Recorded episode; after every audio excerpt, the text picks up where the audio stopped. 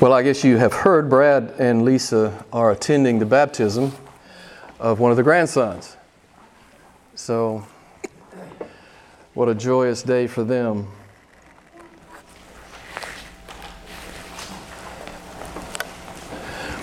I don't often quote Mick Jagger in the pulpit. I do on rare occasion. The guy is 80 years old. And he still tours. I mean, I think that's wrong on any number of levels. Um, I've never had the pleasure meeting Mr. Jagger, but I, I, think we might all agree, based on his persona and his music, that he is not unfamiliar with the tenets of hedonism.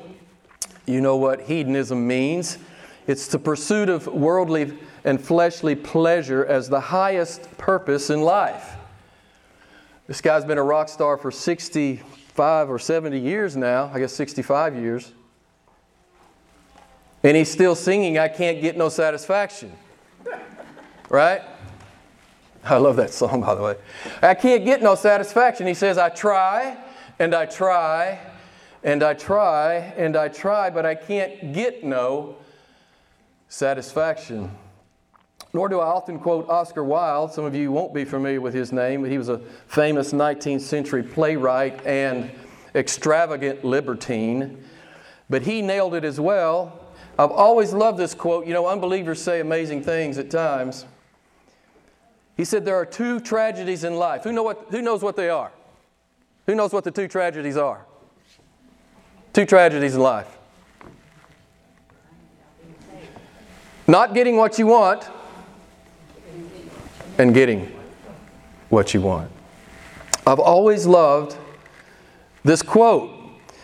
Wilde says, Not getting what you want is tragic, but, but not nearly as tragic as getting it and finding out it gives you no satisfaction, right? You thought it would make you happy. You thought it would give you lasting pleasure. You thought it was important, but it's none of those things. Those of you who've lived long enough, you understand exactly what I'm talking about. Exodus 3:11 I share with you on a pretty regular basis. God has set eternity in the heart of man. So what are the implications of that reality? Only God can satisfy your heart, your soul, your mind, and your imagination. Nothing in this world will. That is the implication. Everything else is just, is just too small, right? Including human love, marriage, kids, career, success, accomplishment, fame, fortune, and all manner of fleshly pleasure. It's all too small for the human heart. God set eternity in there. And what I want to say to you, if Mick could have the whole cosmos and all its pleasure, he'd still be singing, I can't get no satisfaction. And if Oscar Wilde could have the whole world, it would still be a tragedy. God was God made man for himself. And men have settled elsewhere. You remember how God says it over in Isaiah 55 2. Why do you spend money for what is not bread and your wages for what does not satisfy? God says it over in Jeremiah 2:13 like this, "Why do you forsake me, the fountain of living waters, and drink from broken cisterns that can hold no water?" So we're back to Matthew 14, Peter, the boat, the waves, and Jesus. We've been talking a lot about this as sort of the foundation for our look at Hebrews 11. We've been mentioning this incident in Matthew 14. Why did Peter get out of the boat? You tell me. Why? Why? He wanted to. And I asked you last week do you want to? Do you want Jesus like that? He wanted to get out of the boat. He had decided that Jesus was the only one that could fill his heart and soul and mind. And even if it wasn't possible, he wanted to be walking with Jesus. He said, Lord, remember I challenged you on this. He said, Lord, if that's you, what? Bid me come. I mean, this is the, the prayer of every serious Christian. When was the last time you prayed it? Lord Jesus, bid me come. I don't want to stay like I am. I know I need to move on. It's what sanctification is. We're always in transition. If we're Christians, we're in transitions. If we're merely religious, we're just sitting down and giving lip service to the name of Jesus and tipping our hat when it's convenient. And what does Jesus always say when, when his people pray, bid me come? What, do, what, what does Jesus always say? You tell me, what does he always say? Come. It's Hebrews 11. The whole chapter is come. This is not simply theology and doctrine. This is your invitation to come and walk with God. It's what Hebrews 11 is all about. God says to Peter and anyone else who has the ears to hear, Come and see how awesome I am. Come and see who you're supposed to be. God says, Come and I will satisfy your heart, soul, mind, and imagination forever. And this is what every true believer knows. We all know, right? The born again believer knows that we've just begun this amazing journey of walking with God and knowing God. So I'm going to ask you at the outset how have you responded to God's invitation? Are you praying that prayer? When was the last time you prayed the prayer, Lord God, bid me come? When was the last time you prayed it? Now, I know sometimes we, for, we can forget about things, especially old people like me. But I don't want to ever forget to pray this. I want to move on with God. I don't want to sit where I am. I don't want to stay stagnant. I want to grow in the grace and knowledge of the Lord Jesus Christ. Is Christ your foremost and final satisfaction? Is He your highest pleasure? I mean, I, I think this, to me, we're getting down to the nuts and bolts of biblical Christianity. Is Christ your highest pleasure? I think that's a very important question for each of us to answer. So, Oscar Wilde, he didn't uncover two tragedies, really only one. What was the tragedy that Oscar Wilde uncovered? It's what men want, it's in the wanting. That's the tragedy. God made us for Himself, but we want other stuff. We want shiny stuff. Yeah. It's in our wanting. That's the tragedy. It is in our wanting. Again, man was built for God, but we have given ourselves to lesser things.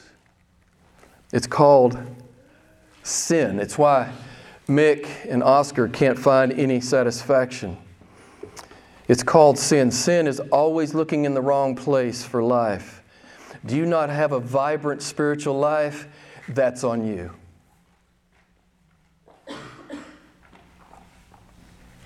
Jesus says, Come, and I'll give you an abundant life. You may have to weep today. You may have to mourn today. You may have to cry today. But as the Apostle Paul says, we are sorrowful yet always rejoicing. God is our reward. We've been making much of this in the last few weeks. I want to say it like this, and I, I'm, I'm, i get this from John Piper, famous preacher. I, I, I, love what he says. He says, he, says uh, he calls this the, the, the, the not finding our pleasure and supreme satisfaction in God. He calls this, I love this, the ultimate essence of evil. I think many, many people sitting in churches have no idea that God neglect is evil. It's evil in the sight of God. God neglect is evil. And how much God neglect is going on in your average church on Sunday morning? And all through the week. It is the consummate crime. It is an insult to God and a crime, the, the, the most heinous crime of man. God neglect. You know, C.S. Lewis, he said it pretty well this great sin of being far too easily pleased. You know, being e- easily pleased with the things of the world when we've been made for God. I love how he says that. And how, how rebellious mankind has settled, right? We've settled for lesser things. When, when we were made for God and God says, Come, and we say, No, I'm too interested in this other thing. This other thing gives me more pleasure than you. We don't say those words, but by our lives we declare it. You gotta pray, bid me come. And he will say, Come. The men and women of Hebrews 11 did not make this eternity defining error of coming short of God, of, of loving the world and the things of the world and the pleasures of the world more than they loved God. They, they'd made the calculus, right? they'd made the calculus. God is infinitely better than anything on the planet. And if I could have the whole cosmos, if it were mine, God's better. God's more satisfying. God's more pleasurable. God's more compelling. They had learned this for themselves. That's the title of the sermon. They were en route. What does it mean? You know what it means to be en route. They're on their way. They're on their way to God. It's their, their primary priority. I'm on my way to God. You know, Karen asked me a long time ago when I was still in seminary, she said, Well, what are we going to do? I said, I have no idea what we're going to do. But I figure God's going to give us an errand to run. And we'll run that errand until we get home. I love that analogy. You, you know, your life is an errand. If you're a Christian this, this morning, if you're a born again believer, your life is an errand. It's an errand for God. You're supposed to be en route, right? You're en route. I'm just going home. Yeah, if I need to run by Italy for 20 years, we'll do that. If I'm going to go, if I'm going to help down at Scott and, and be an elder down there, yeah, that'd be great. It doesn't really matter to me. I don't care what the errand is. I really don't. We are on an errand. Hebrews 11, last two weeks we've seen uh, initially God defines faith. Hebrews 11, 1, the substance of things hoped for the evidence of things not seen. And we made the, the statement that what's really being said here is God is the substance of things hoped for, God is the evidence of things not seen. Last week we parked on Hebrews 11:6 and we saw that without faith it is impossible to please God. We must not only believe that He is, we must believe that He's a rewarder. If you don't believe He's a rewarder, you'll never obey Him in the world. You'll be a coward every day. But when you know He's a rewarder, they can't stop you, they can't hold you back. Do your worst. I'm walking with God. I not only believe he is, I believe he's good. I believe he's a promise keeper. Yeah, like, like, uh, like uh, I think the Lord Jesus said to his men, his 12 guys, he said, You know, they're going to kill you, but not a hair on your head will perish. I always love that, right? They're going to kill you. And we know that 10 of the remaining 11 faithful disciples were martyred. Isn't it interesting? They're going to kill you, but not a hair on your head will perish. This is how God talks. Don't you love it? I mean, isn't there a lot of freedom in that? Can't you just feel the liberty in it? So we not only believe that God is, we believe that God is faithful to His word. Ergo, we can be Hebrews 11 men and women. We will not shrink back. I shared with you, was it last week, Hebrews 10 38 and 39, which is really the introduction to Hebrews 11. I'm going to read it to you again. Hebrews 10 38. God says, But my righteous one shall live by faith, and if he shrinks back, my soul has no pleasure in him. Verse 39, and here it is, the writer of Hebrews says, But we are not of those who shrink back. That's the introduction to Hebrews 11. We don't do that. True Christians don't do that. We're not cowards in the world. Look what he says. We don't shrink back to destruction, but of those who have faith to the preserving of the soul. Hebrews 11 is all about faith in God and the preserving of the soul. Right? You guys know that those of you who have walked with God in difficult times or in challenging times, that it's that Psalm 119 thing, you know. He, he enlarges your heart. And he just comes and he just reveals himself to you in a brand new way, right? It's that, it's that disclosure thing, John 14, 21. So as we make our way through Hebrews 11, God defines and quantifies real faith. And then we're going to see 16 named illustrations. I think as you heard Joe read the text, um, we will look at three this morning. Real faith, God given faith, born again faith, is not about religious habits. I can't tell you how many people I talk to and they say, Yeah, I, am a church member. I prayed the prayer.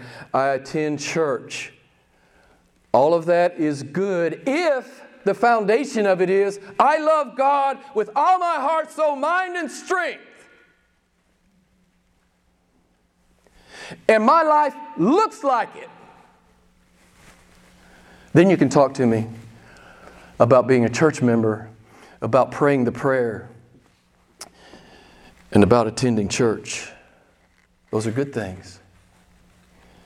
But those are those are the consequence of the born again thing. The born again thing is God is my highest pleasure. God is my highest delight. I love and adore Him, and I will do anything He asks me to do. This is, this is biblical Christianity. It's not just church going. Boy, there's a, there's a lot of problem out there in, the, in what is called the modern church with respect to that. So, yeah, we're, we're, we're route. The true Christian's en route. We're no longer earthbound, we're heavenbound. We're on our way. we're on the way. In Hebrews 11, God is clear. Real faith, God given faith, born again faith radically points at heaven. It radically points at the new heaven and the new earth. It's right there in verse 10. Look, look, you heard Joe read that. For Abraham was looking for the city which has foundations, whose architect, whose architect is uh, and builder is God. This is, what, this is what we're preoccupied with. This is our preoccupation. We'll soon be with God.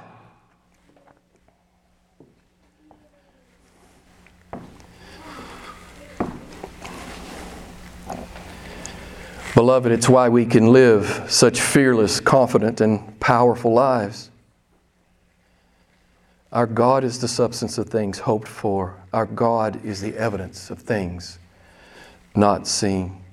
And we talked about it last week. I think I mentioned it. If we really believe He's a rewarder, why would we not radically obey Him? I'm not talking about lip service obedience, I'm talking about radical obedience. Always being open to whatever He has for us, you know, even if it's not on our resume, which He often calls us to do. So I want to notice, I want us to notice several truths in the text tonight about God-given faith. Not tonight, this morning. Sorry, I used to preach at night all the time in Italy. So uh, God-given, God-given faith in the text.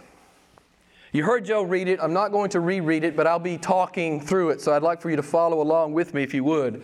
Again, verses 7 through 12. So let me ask you you heard the text read. What is the origin of real faith in the lives of Noah, Abraham, and Sarah? Did you hear it?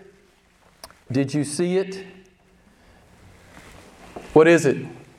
What is the origin? This is such an important truth. The first truth here is that God initiates. If God waited on us to come to Him, there'd be not one human being in heaven. God comes for his people. Did you see the, you know, it's always Genesis chapter 3. Adam and Eve didn't go looking for God, did they? they? They didn't go looking for God. God came for them. This is how it always is in the Bible Genesis 3 to Revelation. It's always like this. This is how God does business. So, what precipitated faith in the life of Noah, Abraham, and Sarah? God, what? Warned Noah, verse 7. God called Abraham, verse 8, and God promised Sarah, verse 11. It's always God and the Word of God. It's why we preach the Word of God here.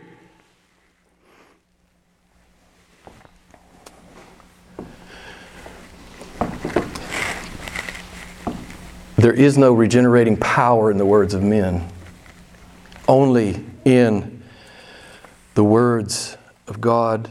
It's in the text. Life changing faith originates in God's word alone. You guys know the famous text, Romans 10 17. Faith comes from hearing, and hearing by the word of Christ. It's why we preach the Bible, it's why we teach the Bible.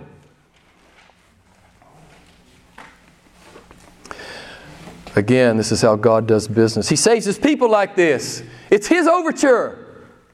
It's always God's initiative.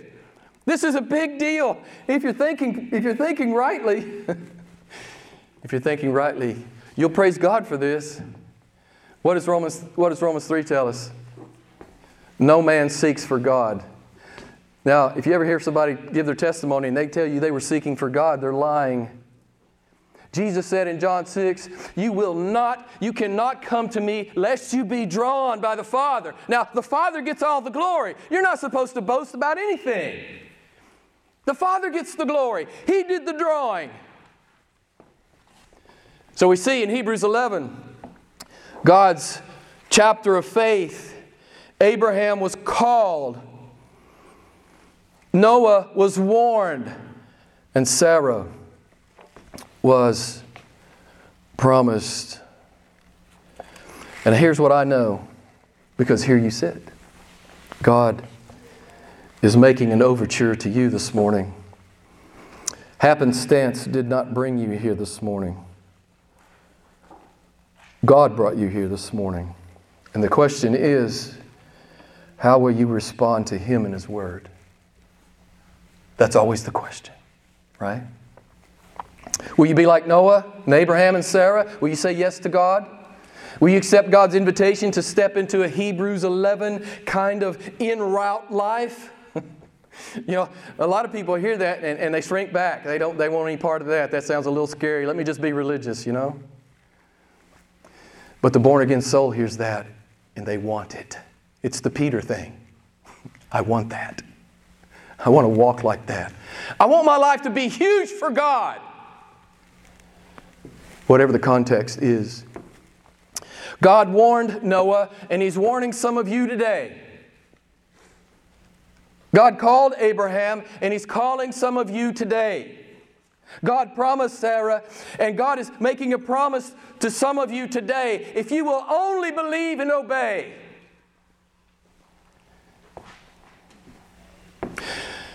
You know, Hebrews 11 is kind of an open chapter. I think God's still adding names. Obviously, in the heavenly realm.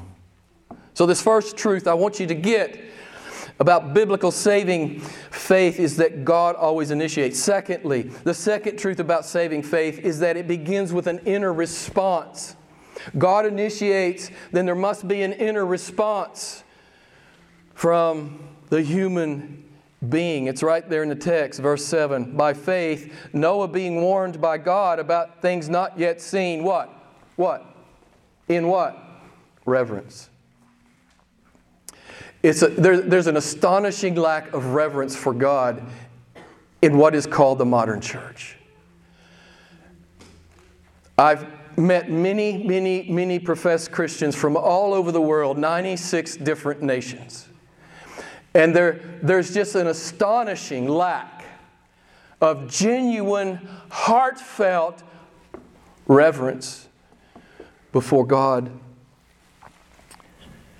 This is a good lesson for us to learn from Noah, right? It's that inner life of faith, bowing humbly and trembling with joy before our awesome creator and redeemer. You guys know Psalm 211. I bring it up a lot. It's the, it's the verse that, that uh, we use for Dangerous God Ministries.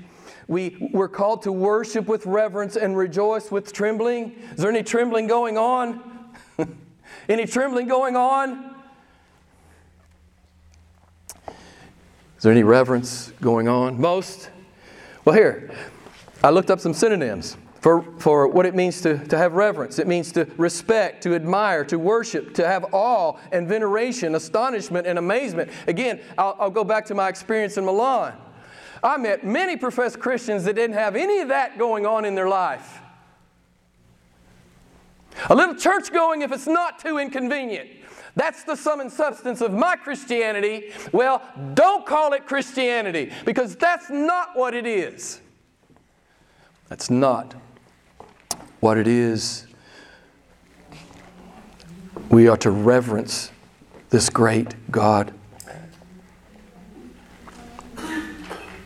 Some of you, though, some of you who are born again, you understand what I'm saying. You know exactly what I'm saying. It's all about awe and worship and astonishment and amazement for you. Every day it's about that as you contemplate God, as you look into His Word, as you have a prayer time, as you take a walk and, and marvel at the created order. And it's just always awe and wonder. Every day is awe and wonder.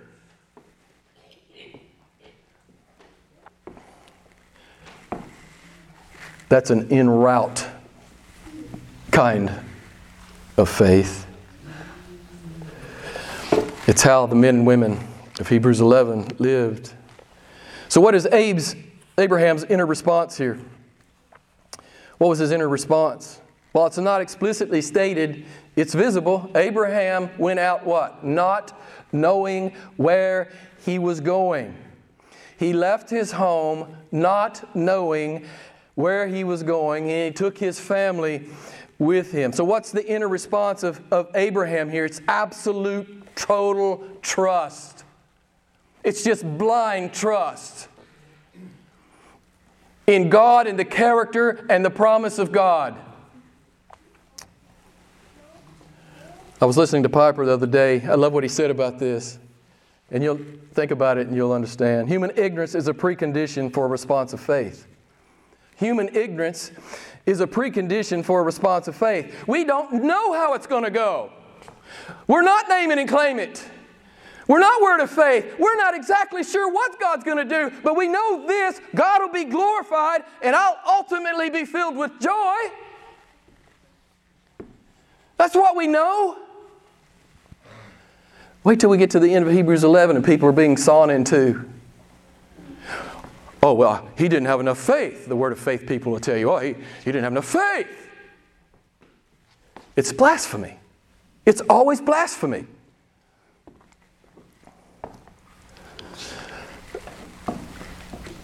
Human ignorance is a precondition for a response of genuine faith. We don't know what, exactly what God's going to do. And listen to Piper. I love this. I had to stop. I was running. I had to stop and laugh. Listen to what he says. If you're hung up on having absolute assurance of what will happen if you obey God, you're never going to get much further than the couch. That's it. You can't go any further with your so called faith. I had to stop and laugh. It's true. I always wondered about this conversation between Abraham and Sarah. Right? Abraham says, We're leaving. She says, Where are we going? He says, I don't know. I always wondered about that conversation. I could imagine Sarah bringing up the countless unknowns, but, but Abraham says, hey, let's just focus on the supreme known. Let's focus on the fact that our God is God and our God's a rewarder. Why don't we do that? Why do we do that? It was enough for her. Let me ask you, what's been your inner response to the overture of God? I can sum up the clear testimony of Scripture and my own personal testimony as well. if you do not believe God, if you do not trust God, if you do not obey God, if you do not say yes to God, you lose. God doesn't lose anything, but it's incalculable what your loss will be. It will be infinite and it will be eternal. Beyond calculation. So there are eternity defining implications here. We must say yes to God. You must respond to the warning this morning. You must respond to the call. You must respond to the promise because everything forever is at stake. Every time we come in here, everything forever is at stake. Let me say it positively. I could say it negatively. Obviously, there's an eternal conscious hell. We, we, we won't go there. It's, uh, it's obviously biblically revealed. That's the negative. What is the positive? You must say yes to God because He is life. Everything else is just death. You may be inhaling and exhaling, but it's just death. And then you just walk right into eternal death. Look what it says there in verse 10. Abraham was, I like this, looking. What are you looking for? In your walk with God, what are you looking for? Abraham was looking for the city whose architect and builder is God. This is an en route faith. I love that. Real faith is always looking at God, and real faith is always looking at and trusting in the promises of God. If God said it, you can take it to the bank. I know most of you would agree. Okay, the third truth about biblical faith, saving faith, that I want to share with you from the text is that it always manifests itself in an external response. Now, you know, you hear these knuckleheads on TV, well, my faith is personal. Yeah, okay, okay. Maybe, maybe they're saying that in some legitimate sense, but what they're really saying is, I don't have any idea how to talk about it, so I'm not going to talk about it. Your faith is not personal in the sense that you're called to be an evangelist. You're called to make disciples. That's what we're called to do. Not be secret agent Christians. There's no such thing as a secret agent Christian. He's just lying to himself.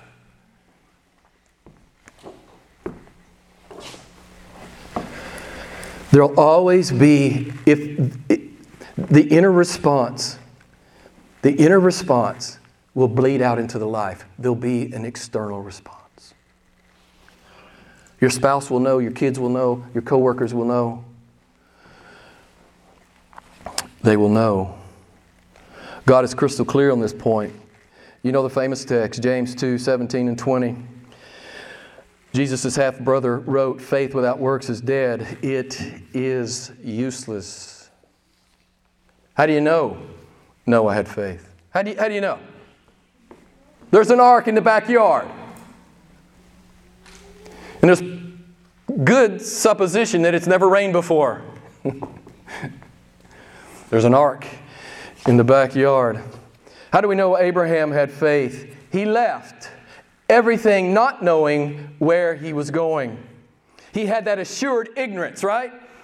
if you ever gone very far with God, you're always going to walk right into that assured ignorance.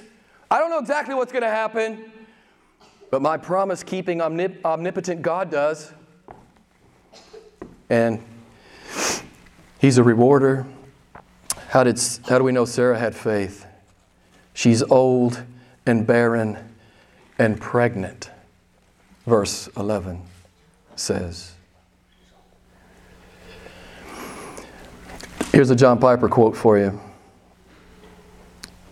If you're in on this, if you have en route faith, if you're born again, you have biblical faith, saving faith, your life will take on dimensions that can only be explained by the fact that God is the substance of things hoped for and God is the evidence of things not seen. I'm going to read it to you again. If, if you're really a believer, your life takes on these dimensions that can only be explained by the fact that God has invaded your life.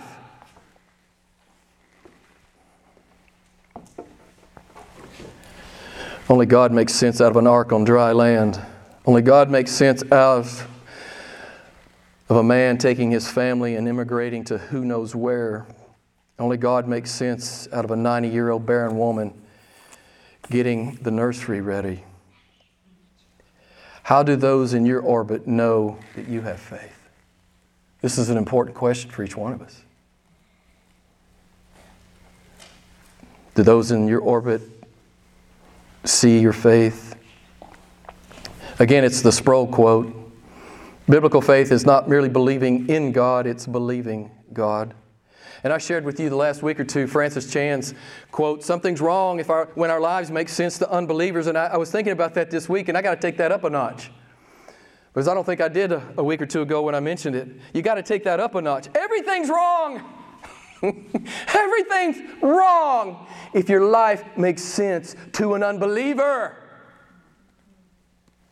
You're a child of God, right? An adopted child of God, everything's wrong.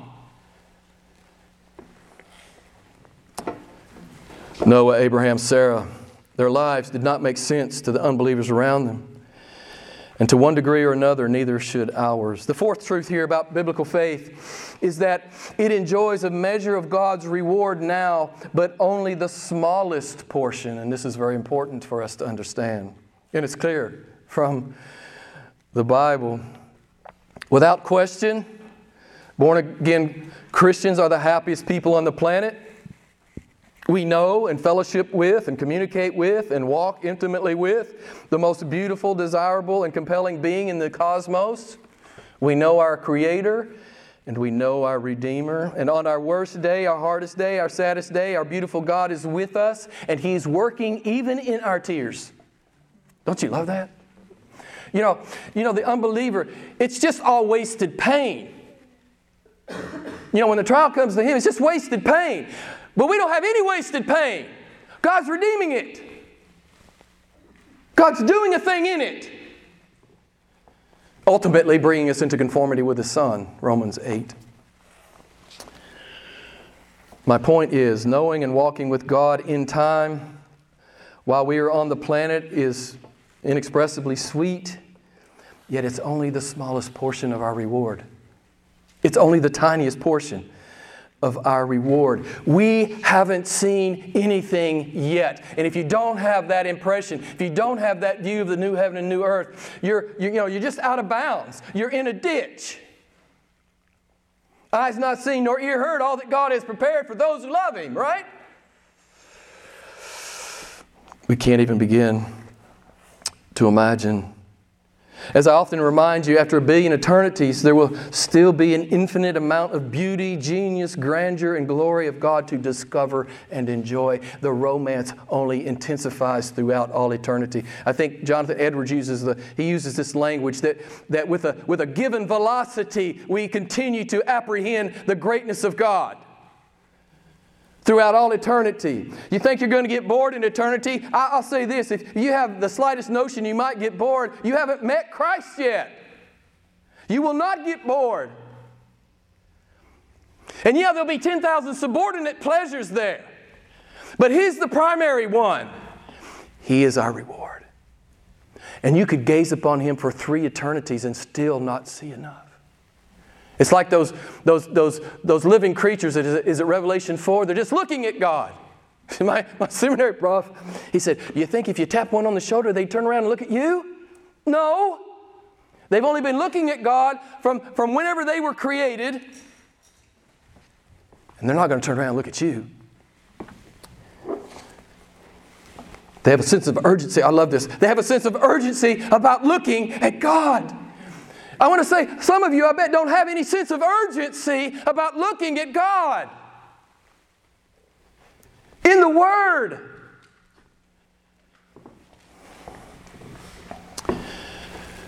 Those four living creatures who actually saw God, they had a sense of urgency about it.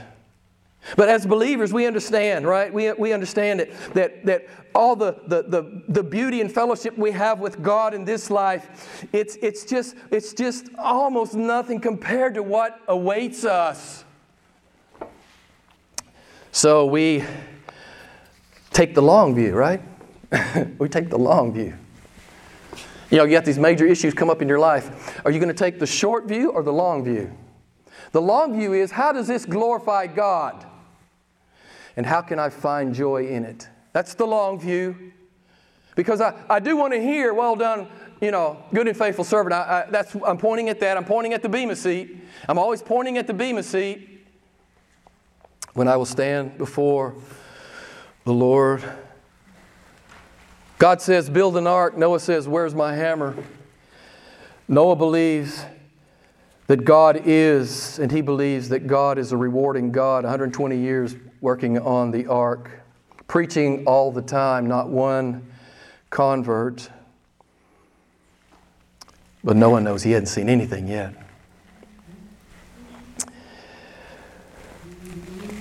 God says to Abraham, Leave your home. Abraham says, Where's my suitcase? Abraham believes that God is, and he believes that God is a rewarding God. And he traveled approximately 600 miles with his family, which is no small thing in that era.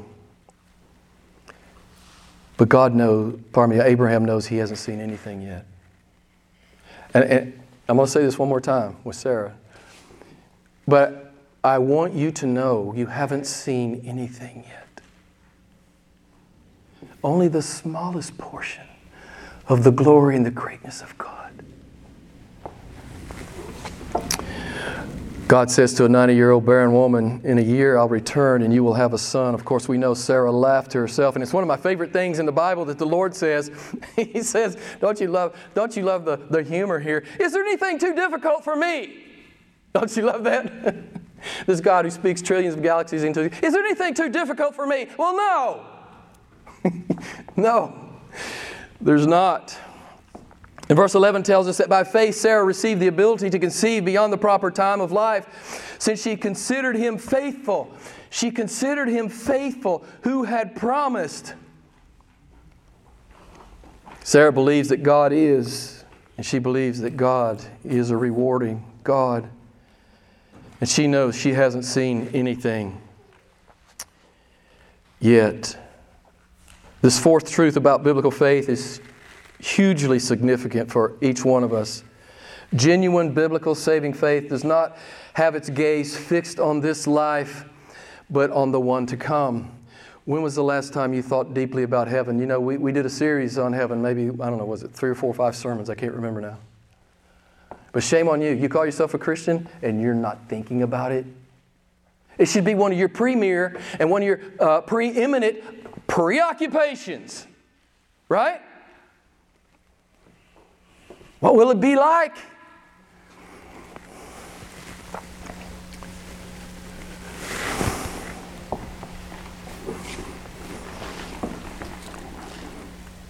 Abraham took the long view. Noah took the long view. Sarah took the long view. These guys were en route, and these guys were God is my reward kind of guys, right? God is my reward. So let's read, I'm going to read verses 13 through 16 real quick. Hebrews 11, 13. And all these died in faith without receiving the promises, but having seen them and having welcomed them from a distance and having confessed that they were strangers and exiles on the earth, and there it is, right? That's the en route thing. We're strangers and exiles. We understand we don't belong here anymore. We're not here to stay, we're here to go. Verse 14 For those who say such things make it clear that they are seeking a country of their own. And indeed, if they had been thinking of that country from which they went out, they would have had opportunity to return. Verse 16. But as it is, they desire, there it is. what is your desire? What's your principal, primary paramount desire.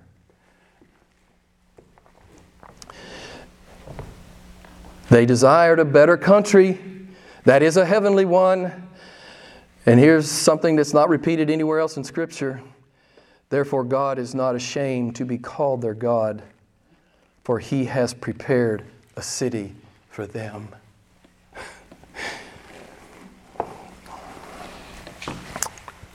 the men and women Hebrews 11. They were looking at the new heaven and the new earth. And their God who reigns.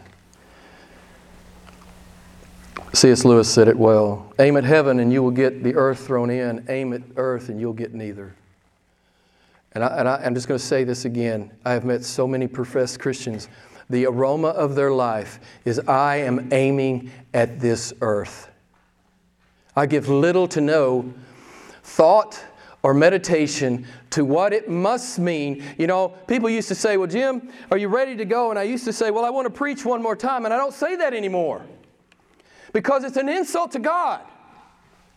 Like, He needs me to preach one more time. And, and I would rather preach than be in His presence. No! I would rather be in His presence.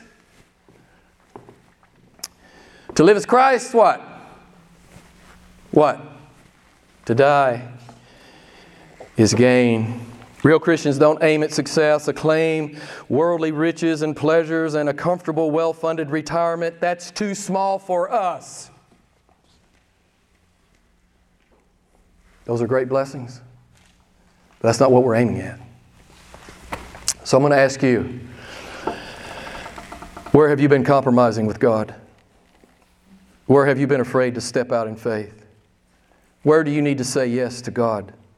Where do you need to believe, trust, and obey the Lord? Are you aiming at heaven or are you still enamored with the world? You and I are no different. I know a lot of people think, well, you know, that's Abraham and that's Noah and that's Moses. And no, it's you. We're just like them, flesh and blood, just like them. Same kinds of problems, just like them. Same kinds of fears and anxiety, just like them. But they believed God is, and they believed He was good, and they went with Him, and voila, they ended up in the Word of God. Now, you're never going to end up in the Word of God, but the, there's going to be those sweet moments sitting with Jesus under the tree in the new heaven and new earth, remembering the things He did in and through your life. They said yes to God. They were en route. So, my challenge to you is to take the long view, to be uh, strangers and exiles kind of Christian. Say yes to God. You know, got a new year coming up. Say yes to God in a way you never have before. How about that? Bid me come. Bid me come. Lord Jesus, I dare you to open your hands with God and pray that prayer. On the other side of that prayer is an extraordinary life with a beautiful God. And any real Christian can tell you this. Any real Christians who has their hands open with God, they can tell you this. I wouldn't trade it for anything in the world. And here's another promise those of you who take me up on this dare, you will never, never, never, never regret it in this life or the next. If you drive a stake in the ground today and you become a radical follower of Christ, you'll never regret it. You'll never regret it. Of the men and women who live like this, God says, I am not ashamed to be called their God. Let's pray together.